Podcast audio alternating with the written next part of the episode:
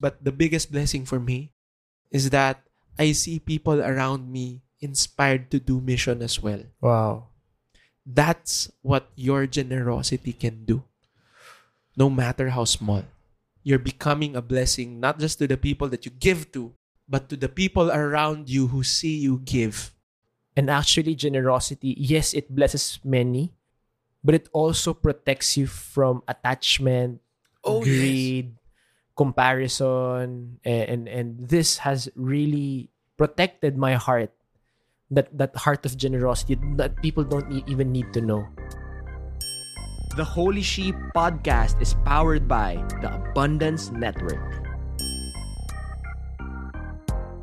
Hello, Holy Sheep Podcast. This is Japel Hernandez, and I'm again at Casa Capuchon. And with me is our friend sheep and anak ng tupa, Nico. Hey, Nix. Yo, yo, yo! So today we talk about what do you do or what should you do with your 13th month bonus. Nax. Alam- Sana all may 13th month. Sana all tayo wala eh, no? Alam mo ba, Nix? Hindi pa lahat ng countries legally kailangan magbigay ng 13th month bonus ang company. So sa Philippines, so blessing sa ating Filipinos na all companies um, legally required to have a 13th month bonus. Ganun pala yun. Oo. So buti na lang Pinoy ako. Yes, yes. Pero wala pa rin naman. Wala tayong 13th month. month. eh. so, let's start. Anong unang ginawa mo sa 13th month bonus mo? Siyempre, nag-flex ako sa pamilya ko. Regalo at saka uh, pinandate ko sa pamilya ko, sa sa girlfriend ko noon, na ngayon misis ko na. yon, yun ang ginawa ko sa 13th month ko. Nung panahon na yun. Ikaw, ang ginawa mo sa 13th month? Pinangwalwal ko. um, pinanggastos ko rin sa family, bumili ako ng something nice for myself, pinanglibre ko sa girlfriend ko noon na ex ko na ngayon at hindi siya asawa ko. Oh, man! so, so yun. So basically, so, buti pa yung ex mo, nakatikim ng 13th month. Oo nga, si Viv, wala na, wala na akong 13th month na naging kami ni Viv.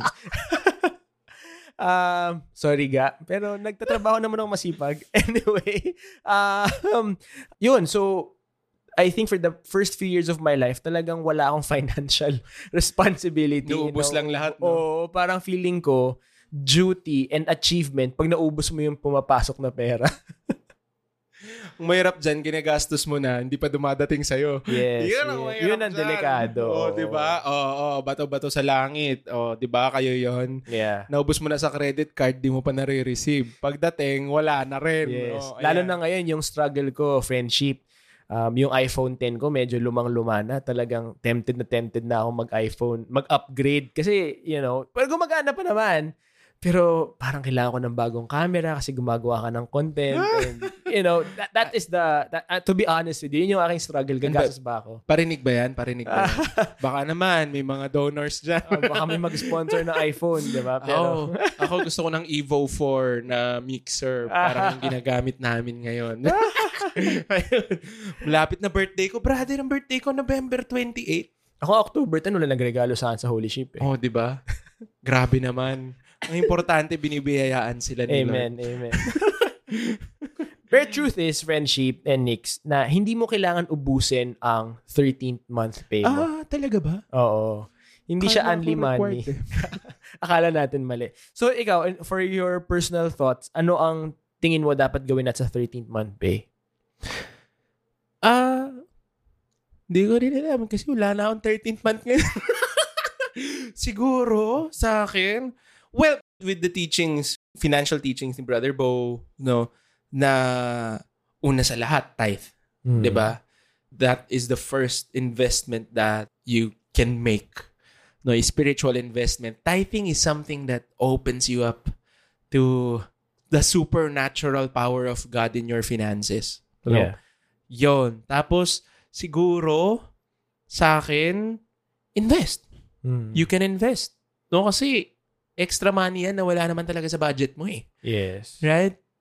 So invest your thir- 13th month into something that could produce interest in the future. Woohoo! Yon. So that darating ang panahon, kahit wala kang 13th month, para kang may 13th month buwan-buwan. Galing. Yon, Galing. yon, yon, yon. Sa akin, siguro dagdag ko lang. I, I agree with both the things you said. Ang dagdag ko lang is, kung may utang ka, use that money to help you free up your debt. Uh, malaking bagay rin yung Para ko. financial freedom. Oo. Kasi kahit kunyari, malaki talaga utang mo, pero at least kung kunyari, let's say 15k yung 13th month pay mo or 50k, whatever it is, that's still a laking, ba, a laking menos. Makakahinga ka talaga like emotionally, mentally with your life if mabawasan yung debt na binabayaran mo. So, but of course, if you can balance it from paying debt, investing, uh, saving, of course, tithing, then that would be great. Yun yung aking suggestion. Ang isa kong naisip na nakita kong ginawa ng ibang tao was um, they used their 13th month as a business fund. Ooh. Right? Because they believe na one day, as they invest these things in business, one day they will come up with something that will free them from the rat race. Galing. No, na ginagamit nila yung 13th month nila to, nung, nung mas bata pa sila, to experiment in different businesses, to get into different investments, no, nag-angel invest sila sa mga negosyo ng mga kaibigan nila, ganyan, no. And then, one day, boom. Okay. My business boomed. Galing. No, ah galing yan sa 13th month ko. Hindi ko na ngayon kailangan magtrabaho sa kumpanyang pinagtatrabaho ko ngayon, no? It eh kumbaga they the gift of the company to them, that 13th month gift, they gave it to themselves in such a way that freed them to do more and to be more. Wow. Galing. So, I guess what you're saying then is really, it's financial responsibility. Mhm. Which I think as Filipinos, wala tayo nun eh. We are one day will millionaires. Yes, it's deeply rooted in our Grabe no, ang kultura natin sa Pinas, very consumer oriented, Yes. consumer driven. Pero yung buying power natin, di naman first world. yes, yes. No, so parang yun, ubusan lang lahat ng pera parate, Yeah. ganyan. and, and and I think yes, uh, we love the poor, but I, I I this is very close to my heart in a sense because the poverty is close to the Catholic Church. Mhm. And why I guess why do we want you to think about being more financially responsible? Because if you're financially responsible, you can have extra, then you can help the poor. You can be Exactly. charitable and provide justice to help the uh, poverty allevi- alleviation. I totally agree. Something that I learned from our mentor, Brother Bo, is that generosity doesn't start when you have more. Yes. It starts even now when you're earning little. No, generosity is a habit that you cultivate while you're not there in your financial goals yet. Yeah. No, um, because money is a great magnifier. It Yeah. magnifies what is already there. Kung wala sa puso at at sistema mong magbigay at tumulong sa mahirap, magpaaral or mag uh, tawag magpa-scholar, no? At sinasabi mo lang na pag yumaman ako, no, pag pag nanalo ako sa loto na hindi mo naman tinatayaan. right? So, uh, magpapaaral ako ng mga tao, magdodonate ako ng ganito, magbibigay ako ng ganyan. Well, you know what? If this is something that you're not into the habit of doing, it might not actually happen True. right? But let's say even uh let's say you're earning what 18k per month. Nandun ka. Friendship, entry level employee, 15 to 18k per month, no? Um hin- hindi ka makakapagpaaral, hindi ka masyadong makakapag-donate sa mga malalaking projects, pero kaya mo magbigay ng 300 Yes. para sa isang effort sa Yeah. isang ministry or 300 pesos na budget para makapagbigay ng toiletries sa mga ah, sa mga prisoners sa Bilibid or prisoners sa mga sa Bilibid daw sobrang dami ng sobrang dami ng donations eh yung mga yung mga provincial city Yes. jails or provincial jails yeah to to help them no because natatandaan ko, kinukwento ni Brother Bo, uh, kinukwento ni Brother Bo was, nung, nung bata siya, wala naman siyang sarili niyang pera. Pero alam mo, mag-uuwi siya ng mag-uuwi siya ng ano, mag-uuwi siya ng beggar sa bahay papalig uh, para makapagpaligo at saka papakainin nila for that day.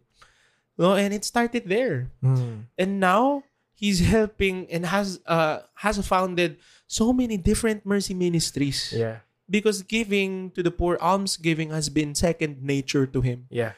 When money came in, hindi na, nam, hindi na naging mahirap magbigay Amen. sa mahirap. No? At um, that's something, ako as a missionary, that's something that we have strived to do as well. So, papaaral kami, kumapkup kami ng mga hindi naman namin anak, tag dito, with, with the little means that we have.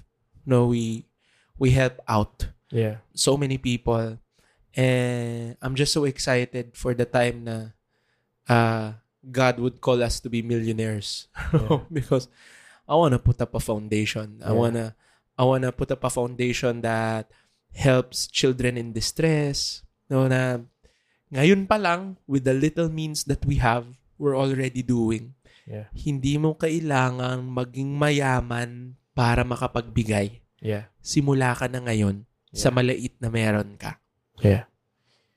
As we talk more about this, uh, let's take a pause and listen to the other podcasts from the Abundance Network.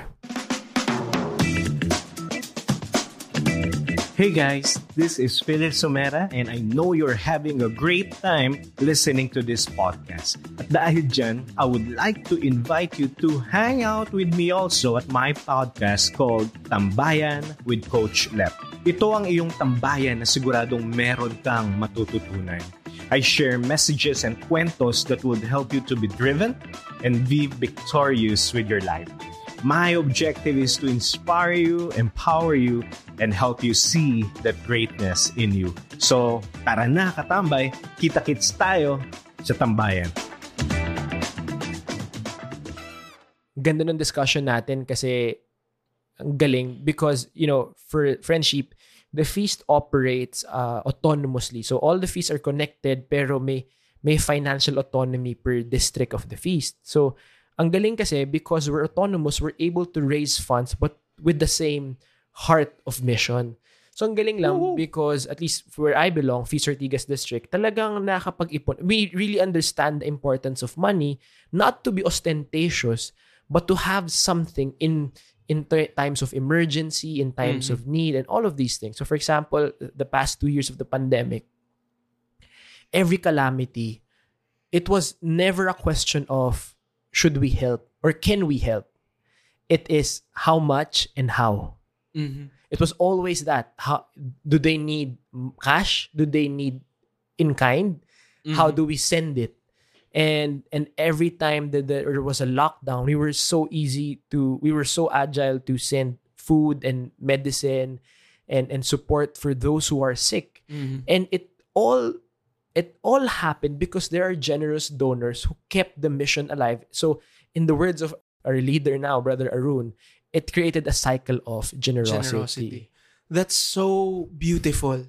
No, in my experience of mission, no, in, in our side of the ministry, generosity inspires generosity. Wow. Um, it's not just your five loaves and two fish, no, meager as that may seem. When other people are inspired to give five loaves and two fish as well, you're gonna fill thousands of baskets. Yes. No, ang isa sa mga na, isa sa napansin ko, you know, when when when we said yes to this kind of life, no, I'm a full-time missionary. I do business to survive, not not for it to sustain me, but to survive. No, karamihan ng finances namin comes from fundraising. No, uh, by creating donor teams. Pag kulang yung yung pumapasok na pera for do, uh, from donors, I do business on the side so that we can make ends meet. That's how I do it, no? Ganyan ang buhay namin ng pamilya ko. Right? And then with that kind of life, gulat na gulat yung mga tao sa paligid namin. Nung biglang when we were called to foster children, we fostered three. sabi nung, sabi nung, nung magulang ko, ah, may death wish ka ba? Gusto mo bang mabaon sa utang? Gusto mo bang mamatay sa pagod? No, kaka-provide sa, because they raised us, we were three boys. Yes, yes. Right? In the family. Matakaw. Di ba? Ang lakas namin kumain, right? Crazy. People around us were questioning us, wow, grabe, ang yaman. No, nag-ampon ng tatlo, daming extra. Tawa kami, wala po kaming extra. Sumusunod lang din po kami kay Lord. Actually, hindi namin alam kung paano namin gagawin to eh, no? But the more that they see us, take care of these young kids like our own. The more that they see us striving to provide for what they need, not just from our, uh, not just not just the need of our family, but their family as well. Oh, it sort of started to inspire them. Na, I want to be part of this. Hmm. I want to be part of this ministry that that the Kapushons are doing, Yeah. that Nico and Nika are doing. No, I had friends who started to, kung hindi man tumulong sa amin, they started to say, kaya ko pala magpaaral, no? Hmm. Kaya ko pala sumagot ng medical expense ng isang bata, no? Wow. Kaya ko pala, we were floored because people around us started to see that they actually had something to give. Kung itong mag-asawang to, misyonaryo, mas marami pa akong ipon, as mas marami pa akong kinikita kaysa dito, grabe magbigay, kaya kong magbigay Amen. ang hindi ko makakalimutan, no, merong meron akong isang mini-mentor. No. Ah, suddenly, sabi niya, "Kuya, alam mo, God has been God has been tugging on my heart to give." Wow. Oh. And God has been tugging on my heart to give to you for the benefit of the children. Wow. Tapos nag, nagulat ako. Dahil sa kanya, napadala namin sa dentista yung mga bata. Mm. Napatutor namin yung mga bata. Tapos what happened was, so sabi niya, after after a few months, sabi niya, kuya, bumagsak yung negosyo ko. Nasa, nasa ano siya eh, nasa trading siya eh. So alam niyo naman, yung mga traders dyan, bear market, di ba? So, bear market, kulang yung kita, ang hirap, ang hirap mag-trade, for survival lang siya talaga, no? Ang nagulat ako was, when they stopped, or when he stopped, someone else volunteered. Wow. And one of them actually decided to pay for a whole year's tuition fee. Wow. No, nung, nung, nung isa sa mga foster namin. No? Some people decided to help us out by sponsoring yung medical expenses nung isa. No, looking um, sending them to or sending her to developmental a developmental pediatrician, sending her to na ang haba-haba ng pila, ng mahal-mahal, sending her to a pediatric ophthalmologist, na mahal-mahal, no? So parang it was crazy. But you know what's even crazier is that people are still asking me, Nico, kamusta yung finances nyo? How can we help? Wow. And sa totoo lang, right now, ang masasabi ko lang, buhay pa po kami. Sas- sasabihin ko po sa inyo pag may need kami, we really appreciate the the gesture uh, of generosity. Thank you for checking up on us. No, and ito, ito yung mga times na parang yung tiwala ng mga tao, yung yung yung the way they are inspired by the generous life that you give or, or that you live. You need to be a good steward of that kind of trust as well Yes. doon ako na parang, okay, hindi, ang daling abusuhin nitong gantong tiwala. That's true. Di ba? Hindi, hindi ako pwedeng magloko. no, hindi ko pwedeng abusuhin to kung ano lang yung kailangan, kung ano lang yung kailangan. No? So, God has been sustaining us. Pero But- grabing mortification din for you and Nika yun. Oh, yeah. 'Di ba? Hindi kami pwedeng mag alam mo, hindi kami pwedeng mag-lavish lifestyle. Hindi Yeah. kami pwedeng luxurious. Hindi kami Well, you know, as a missionary, we cannot live that way as well. Yes. No, we need to live a simple life. And grabe lang si Lord, no, in in in the way that he moves, but the biggest blessing for me is that I see people around me inspired to do mission as well. Wow. That's what your generosity can do. No matter how small. You're becoming a blessing not just to the people that you give to, but to the people around you who see you give. Yeah. I'm just so amazed kasi I remember my first teaching of generosity came from my mom. My mom actually taught me how to tithe, to give, and always be generous. And and actually generosity, yes, it blesses many, but it also protects you from attachment, Oh, yes. Comparison, and, and and this has really protected my heart. That that heart of generosity that people don't need, even need to know. Mhm. So I think friendship, if you are going through issues of attachment, may hindi ka ma-let go, may pain ka, may whatever wound na hindi mo ma-figure out that's just really there. What if you decide to be more charitable? Give, be generous to someone, to a ministry, to a foundation, to a church mission. If we if you are looking for more, we can journey with you. Nico and I can help you to look for the right place to be Yeah. generous to. Um, of course, for us, in Nico would like you to give to the Feast Youth, for me to Feast Ortigas. But but there's if just imagine if all of us are generous to all all ministries, then poverty will really be alleviated. Yeah. Walang mahirap. Walang Mm. mahirap kung lahat ng tao generous. Um, I pray, well, I pray as we end, I pray that you open your heart to the possibility that maybe God is asking you to start to give. Wow. That it doesn't need to be much. Right? It doesn't need to be thousands of pesos or hundreds of thousands of pesos. No, it could actually start with very small things. 300 pesos. Sacrifice ka sa isang buwan yung pang 20 mo na Starbucks, 'di ba? yung 200 pesos na ginagastos mo sa kape sa isang buwan na yun. Subukan mong ibigay yan sa isang charitable institution or did you know that there are schools whose tuition fees per student per year is just 500 bucks. Look for a school like that and sponsor one kid. Yes. Right? And and I tell you, you're gonna you're gonna open your life to something so big. It could start with like a little uh trickle.